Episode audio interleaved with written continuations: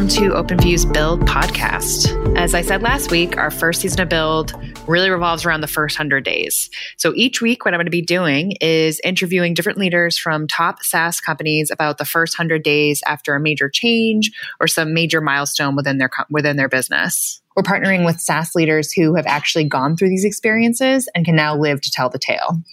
Today, we have Jeff Diana, one of our portfolio advisors. And before he started working with OpenView, Jeff served as the chief people officer of Atlassian. This was between 2012 and 2016.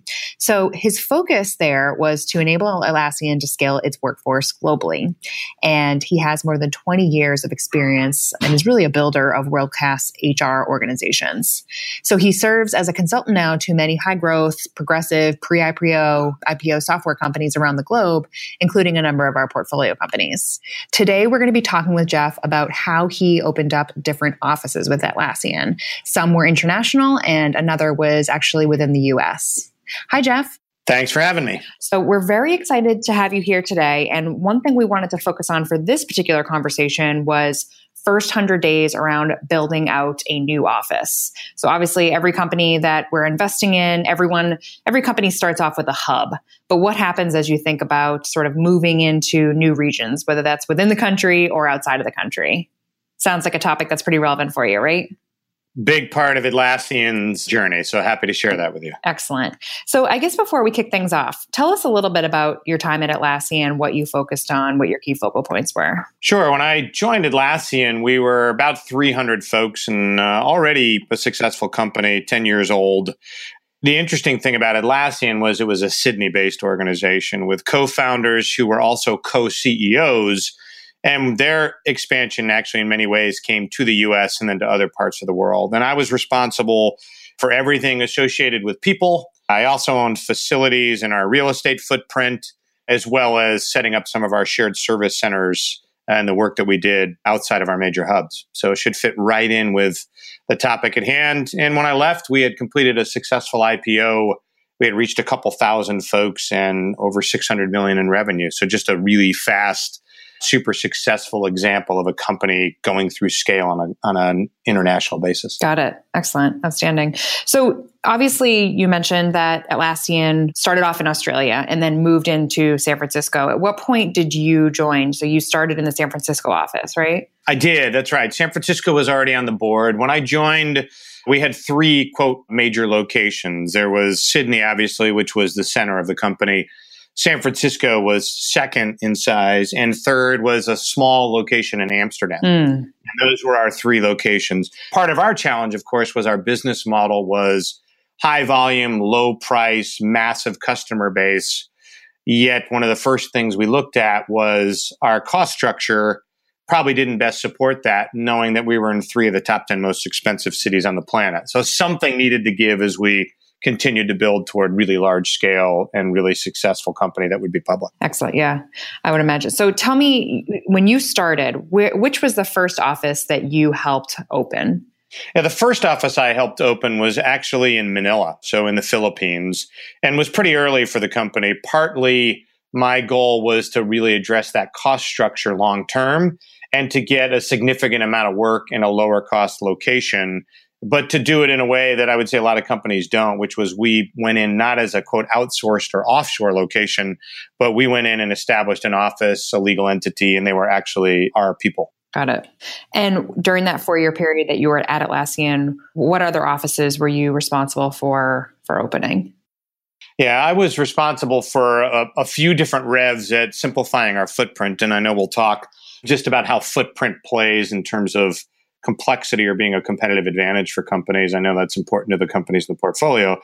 The other major offices I was part of was Saigon, which grew pretty significantly as a secondary dev hub to Sydney, as well as opening our Austin office, which was really a secondary dev hub predominantly, as well as a customer service center for us as a partner to the San Francisco office. So we tried to move to two major hubs with various spokes tied to those hubs as we got to really large scale. So, we're talking about a few different office openings today. For the purposes of our conversation right now, what would you want to focus on if we're going to sort of zoom in on the 100 day period? probably maybe 50 days before, 50 days after the launch. Where would you want to start off? What should we talk about? Yeah, I think you're right. I think you hit the first piece. Is I think the the work leading up to the launch is just as important as once you launch the site. And I think a lot of organizations simply focus on the event of launching a new site. They kind of think, "Great, now we're done, and on to what's next." And I actually think the period after launch is very critical, as is the planning stage going into launch. So we could talk about that with any of those locations, and happy to share with you the story of that. The blueprint was eerily the same, which is a good thing. I think that's why we were successful with those sites. Okay, so let's talk about the blueprint then. So 50 days leading up to it. What do you want to sort of have in working order? Take us back to that period in time where there was a couple months before you were going to have this new office and what was top of mind for you. Sure. And I think it's probably most relevant with Saigon and Austin because I think we went through the same experience in terms of depth of research of where we added that site. And I know, you know, companies are established all over the globe. You have a very global portfolio. So coming to the US may be the international move for some. Yeah. But I think the first thing that's really important is that site selection. Do you actually have a set of criteria and do the due diligence on where you want to go?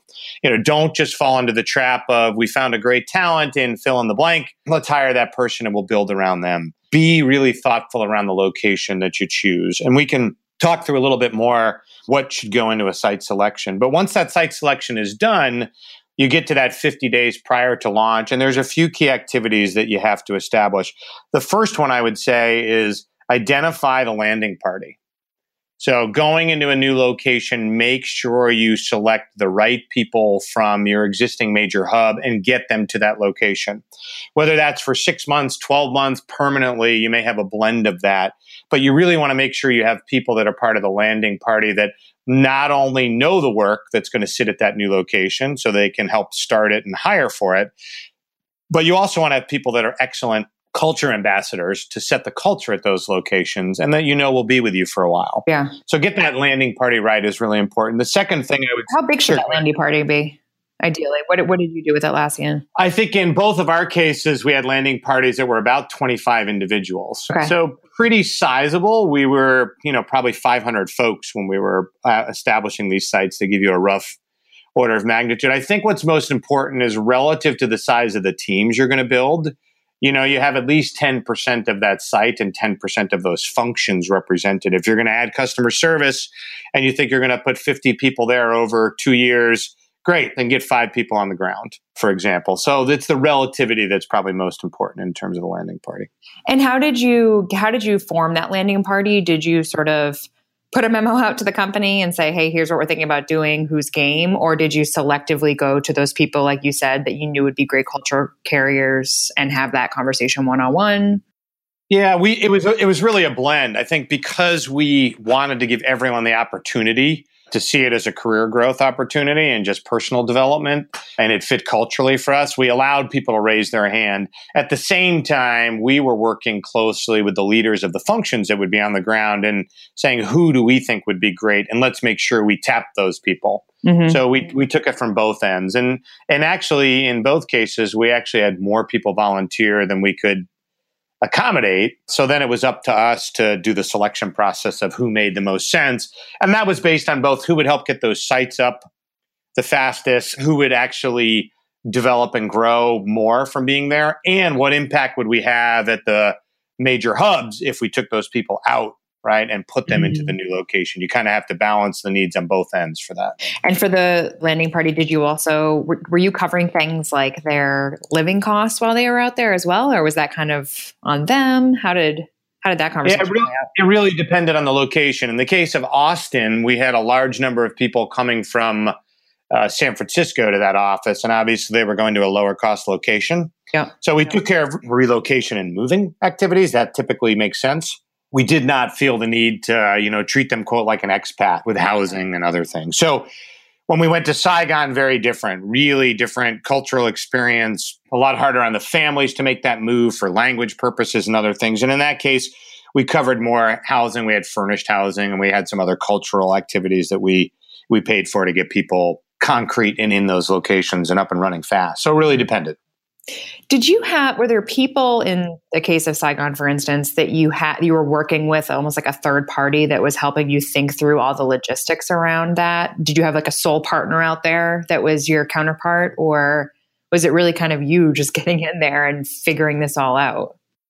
Yeah, great question. I think uh, there's a couple components to that. I think on the logistics management side, like relocating people, et cetera, we had a global mobility partner that we used. We used them for all of our major movements. So that was great. I think specific to Saigon, we made the decision when we looked at other regions and where we wanted to be to, to pick that location. But in moving to that market, we made the decision to work with a third party. And there are lots of third party providers out there that either do third party development if it's on the, the product and engineering side, or in this instance, they actually established third party offices, did the hiring for you or in concert with you, and they actually held those people as their employees. And it was what's called the build own transfer model. So at different sizes of scale and different success measures we put in, we could actually acquire that entity, obviously for a cost. But because they had experience in that market and could do a lot of the heavy lifting, it allowed us to de risk that move and to move at a faster pace. So that's what we did as it related to Sydney. Okay. I mean, excuse me, Saigon. Got it. So let's go back again to that pre-stage before the office before the doors were actually open. What else went into it? What else was kind of your your major focal point at that point in time? Yeah, so besides IDing the landing party, I'd say there were three other things that were super important. The other was being very clear on the purpose of the site, the size and scale you think long term it can get to, and what work you wanted on that site. And I know it sounds a little bit like duh that every company will do that, but often the cycles around that are, are not taken to make sure that's very clear. You only want to put work in that location that makes sense for the long term and you don't want it to be a bit of a free for all because it impacts your capacity at other sites of what you do at your major hub or your other offices around the world. So getting that clear was very important. And that was done not only with some modeling on the financial side of how big it, you know, over the next three years do we think we could get, but working with the leaders of the different functions and being clear on their vision for what work made sense at the main hub versus what work could be done at this new location and what work naturally needs to be done co-located right what what functions fit better together you typically will put product engineering and design together if you can because they'll more effectively build great products for example so solving that was one of the other major things. The other two were identifying a site owner. It's super important, not just the person who's going to go be on the ground as the site leader, which is super critical, but who's the executive that quote owns that site. And we had a very clear definition of what site ownership meant. And we could talk a little bit about that. What role is that typically within the company, or what was it for Atlassian? Yeah, for Atlassian, you know, remember we were at a size and scale, maybe perhaps a clip ahead of some of the companies that are making that first dip into new locations. So for us, it was a C level leader, someone who owned a major function.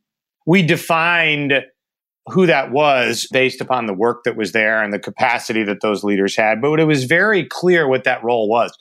Things like you are responsible for the health of that site. So mm-hmm. make sure the health is the site is healthy. We have the right culture there. What did that mean? It meant you visited that site at least four times a year.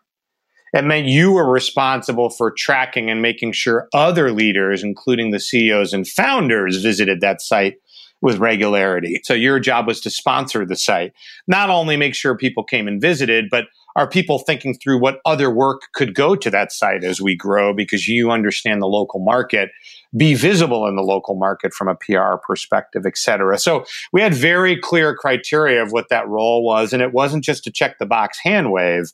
It was hands on and feeling like that was part of your responsibility. Were they also presenting to the board those health checks? They were if it was necessary in those sites. I mean, obviously in early innings, it's a big investment, so boards want to know about that. So they often were making, you know, updates on that. If not as the ultimate owner of our footprint, I would make those updates. Or in some cases, if it was that strategically important, the CEOs and founders wanted to do that. But they were fed the information by that site owner. In the 50 days leading up to the Saigon office opening, for instance, was were the uh, I know you had it was a trifecta at the top of Atlassian, right? You had the president, a CEO, co-founder dynamic. Am I right? That's right. We had two CEOs slash co-founders and a president. Yep. And did they all go to the opening of that new office or was it one that took the ownership? Were they there for like the grand opening? What was the thought process there? Yeah, I think part of it depended upon where they were with everything else going on, right? In terms of IR requirements, PR, where we were the business. But we did have in Austin, Jay Simons, our president, was there. He and I both went. I was actually the C level owner of Austin. In Saigon, we actually had, I believe it was Mike who went, one of our co founders and co CEOs that went. And we thought that was super important to have that level of leadership. We also had our head of engineering, really our CTO at the time, go because so much of the site was going to be work in his organization. So it was kind of picking that blend of you absolutely want one of those founders or CEOs to go, and then likely the leader who has the biggest footprint on that site to be part of that as well. So, when you opened up the office, was there recruiting involved in that local market prior to the office opening, or was it really kind of that landing party's responsibility once the office was open to start doing the interviewing and the recruiting and, and having these people start? Yeah, I mean, in the case of Saigon, we leaned heavily on our third party partners who were really doing the recruiting for us. They were working with my lead recruiting team out of Sydney so there was some oversight, and here's what we look for, and here's our requirements. As it related to Austin, we actually, at the same time that we were selecting the site, I was hiring the recruiting leader for the site. So we tried to land that in parallel. And then as soon as we identified the landing party and we had a sense of what resources we were going to add there, they were starting to do that. But to your point, that was a big requirement of the landing party was you know hire your team members or if you were coming for say a six month assignment it was hire your replacement and that was your way to mm-hmm. go back to your original site. So it was a blend of that. But we really didn't do a ton of advanced hiring in the market. What we did do is figure out the recruiting team in advance mm-hmm. um, and then we then we let the hiring flow with that landing party being a big part of it. Okay. Got it. So what are the lessons learned? You look back on the 50 days before doors opened. What what surprised you? What would you do differently next time around? The biggest thing for me was do you really have clarity around how big the site will get and how much work you're going to put there and what type of work? So, you know, I would say with Saigon, we had a really good sense of that. Like it was there for product development. What we probably didn't do as well in Saigon was recognize, though, at scale, and our vision was to make that a multi hundred person site could we find the select skills we needed at scale? And that would be, you know, lead designers mm. or senior architects or product managers who had run teams of 25.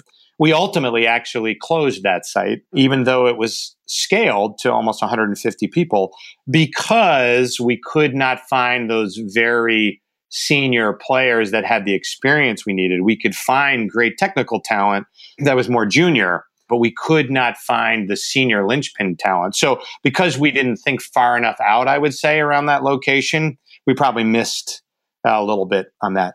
And did it end up being that the uh, people that were from your hub that were on the landing party stayed there longer than they had anticipated because they couldn't find that leadership to replace them or they did there was part of that for sure i mean in the end i would say even though we closed the site it was successful for a couple reasons one we actually relocated a sizable number of those people to our Sydney office. Mm. So that was a huge success in terms of just adding to our overall talent. Mm-hmm. And it was the right people that were able to do that.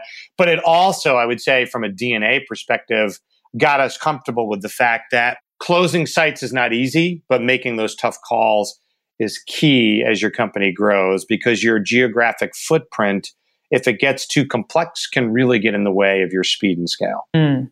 How long was that open, that office open for in total? Close to a couple of years. Oh, wow. So let's talk about the doors are open. What was the what are some of the lessons learned for, you know, the people in the seat for that first 50 to 100 days post opening? Yeah, I think the first thing you have to really be clear on is visit, visit, visit. Uh-huh. Right? How do you get leaders lined up, teams lined up. You really have to get that figured out. Get that visit right, right? You have to have the cadence around who's coming when and can you have lots of points of excitement in the first 50 days after opening.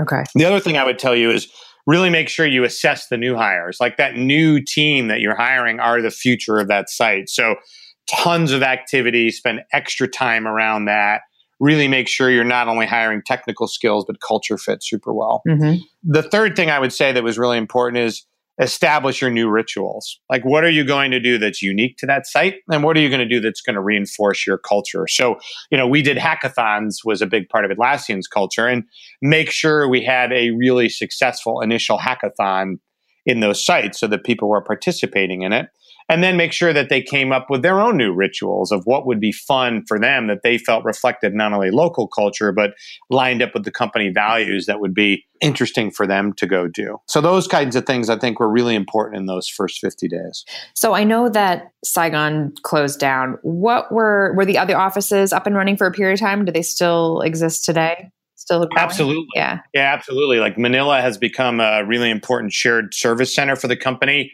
it actually probably has the most diverse set of work on it, including technical support, offline marketing support, finance, HR, a whole host of things. And that site has crossed the 100 person mark to the point where we actually had to move to a new office. So, super successful. Some of the highest employee engagement and lowest attrition rates in the company. And I would say Austin also super successful. We actually scaled Austin to 125 people in 15 months, and the site wow. continues to grow and play a really big role in our mobile space, our collab space, and it serves as the North America headquarters for technical support. So, super successful sites in those instances. Excellent. Jeff, you obviously know Open, OpenView's portfolio. You've had conversations and have done consulting and had advisor roles with companies that we've invested in.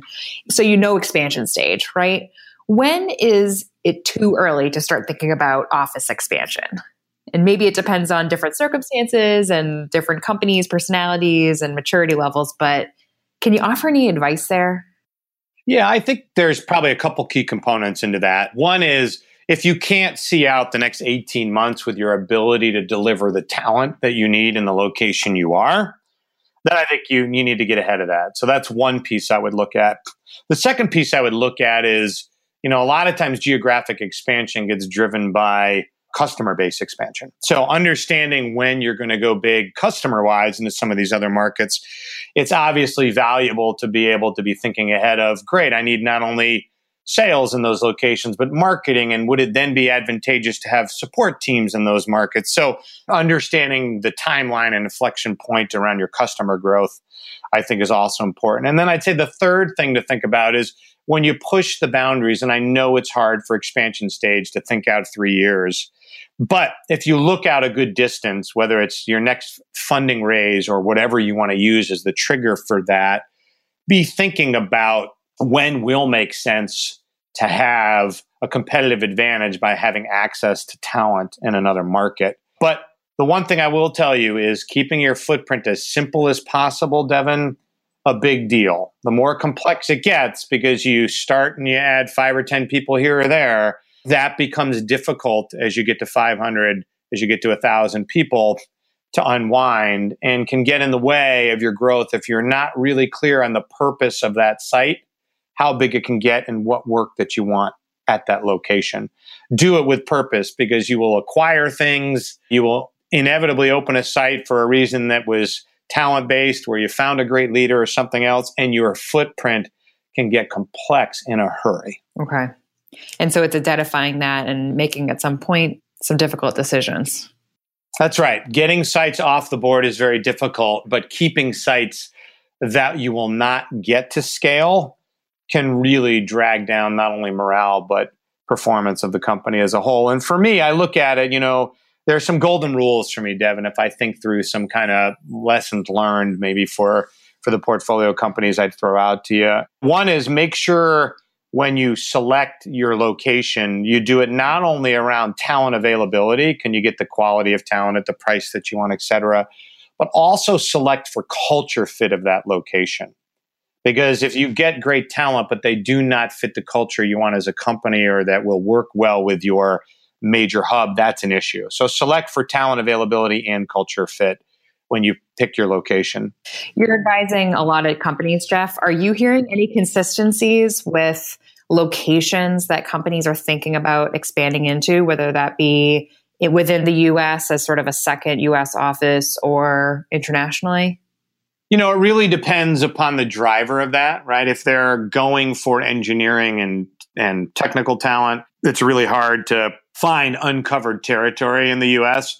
You know, Seattle continues to be a really major hub as a lot of the companies in the valley look to push north. That obviously is raising the cost of those talents.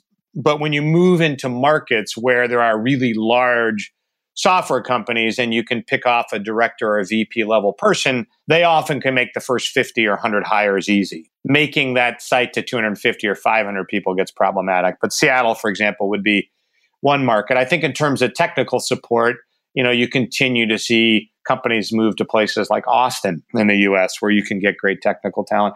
Outside the US, there continues to be a big push in markets like Ireland. Dublin continues to grow not only for technical support, but also for product and engineering. So, you know, I don't think any market is immune. You're seeing more movement into Eastern Europe than you had in the past. Poland has got a lot of growth going on as well. So there's no area that's immune from a desire for growth as the needs for talent versus the supplies in the major markets where people establish their companies just cannot feed the appetite. Mm-hmm. So, Jeff, I am going to throw a little bit of a curveball your way. You've clearly had a very interesting path and amazing career, but I'm sure when you were a young Jeff Diana, you weren't always thinking, you know, you were going to grow up and be doing this sort of thing. Or maybe you were, you know, correct me if I'm wrong.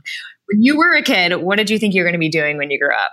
Wow. When I was a kid, I actually thought I was going to work on Wall Street. Did you? Uh, to be honest. Yeah, I did. I was really driven by stock market. Uh, I actually spent some time on the stock market floor, and I thought that would be really interesting. My my second reincarnation of what my career was going to be was a university professor. Oh, okay. I can see that. I can definitely see you that. You never know where you're going to go, Devin. You never know until you until you see the ride. Okay, so I could definitely see the professor route. You don't strike me as a banker per se, but I, you know, you taught me a lot, and I know you taught our portfolio companies a lot too. So that definitely makes a whole lot of sense. My next question is: As we continue to build out our podcast series, is there someone that you think that we should reach out to that you would like to hear the story of? As you think to some specific set of hundred days for a company, specifically within you know software, ideally but you know you can make it you can make it broader than that if there's someone that you would love for us to reach out to yeah i think there's probably two companies to me that are of, of interest and maybe both of them come from ties to my atlassian days but I think Slack is interesting mm-hmm. to me, and it'd be interesting to understand when they defined the first 100 days, obviously, because they repivoted and then they hit a huge growth inflection point. Mm-hmm. And I think that would be interesting because I know many of the portfolio companies are finding that perfect fit and that can seem like a slow slog and then all of a sudden the world gets lit on fire. So understanding that would be great. I think another one that would be really interesting to me is github. Mm. and partly because i think github had a really different approach around people and their business model and where people sat and how to think about that that was tied to cultural values and operating principles that i think was initially successful and then was very much in the way of their growth. And so there'd be an interesting story to tell on that front. Oh, I like that idea. Uh, we're, we're, definitely talking to some folks at Slack, but I like the idea of, of GitHub. That's definitely one that our, our portfolio companies talk about often. And I know they had some pretty incredible growth there for a period of time. So would love to engage with them. Good recommendations as always. Great to chat, Devin. I really appreciate it. Thank you so much, Jeff. This has been really interesting. Again, I know a lot of companies that are in our portfolio and in our network tuning in today. They're thinking about this type of thing, opening new offices in the future, perhaps internationally. So, all very good recommendations and lesson learned from your your time at Atlassian. I enjoyed it and happy to help the companies any way I can. It's it's a really important strategic decision, and making sure you get it right can have a huge positive impact on the company's trajectory. Amen. Well, thank you so much for for tuning in everyone. If you like what you heard, make sure you subscribe to our podcast on iTunes or Stitcher and be sure to give us a five-star rating while you're at it. You can also follow us on Twitter at OpenView Ventures and subscribe to our newsletter that is sent to just over 100,000 SaaS operators every Saturday morning. Thank you so much and until next time.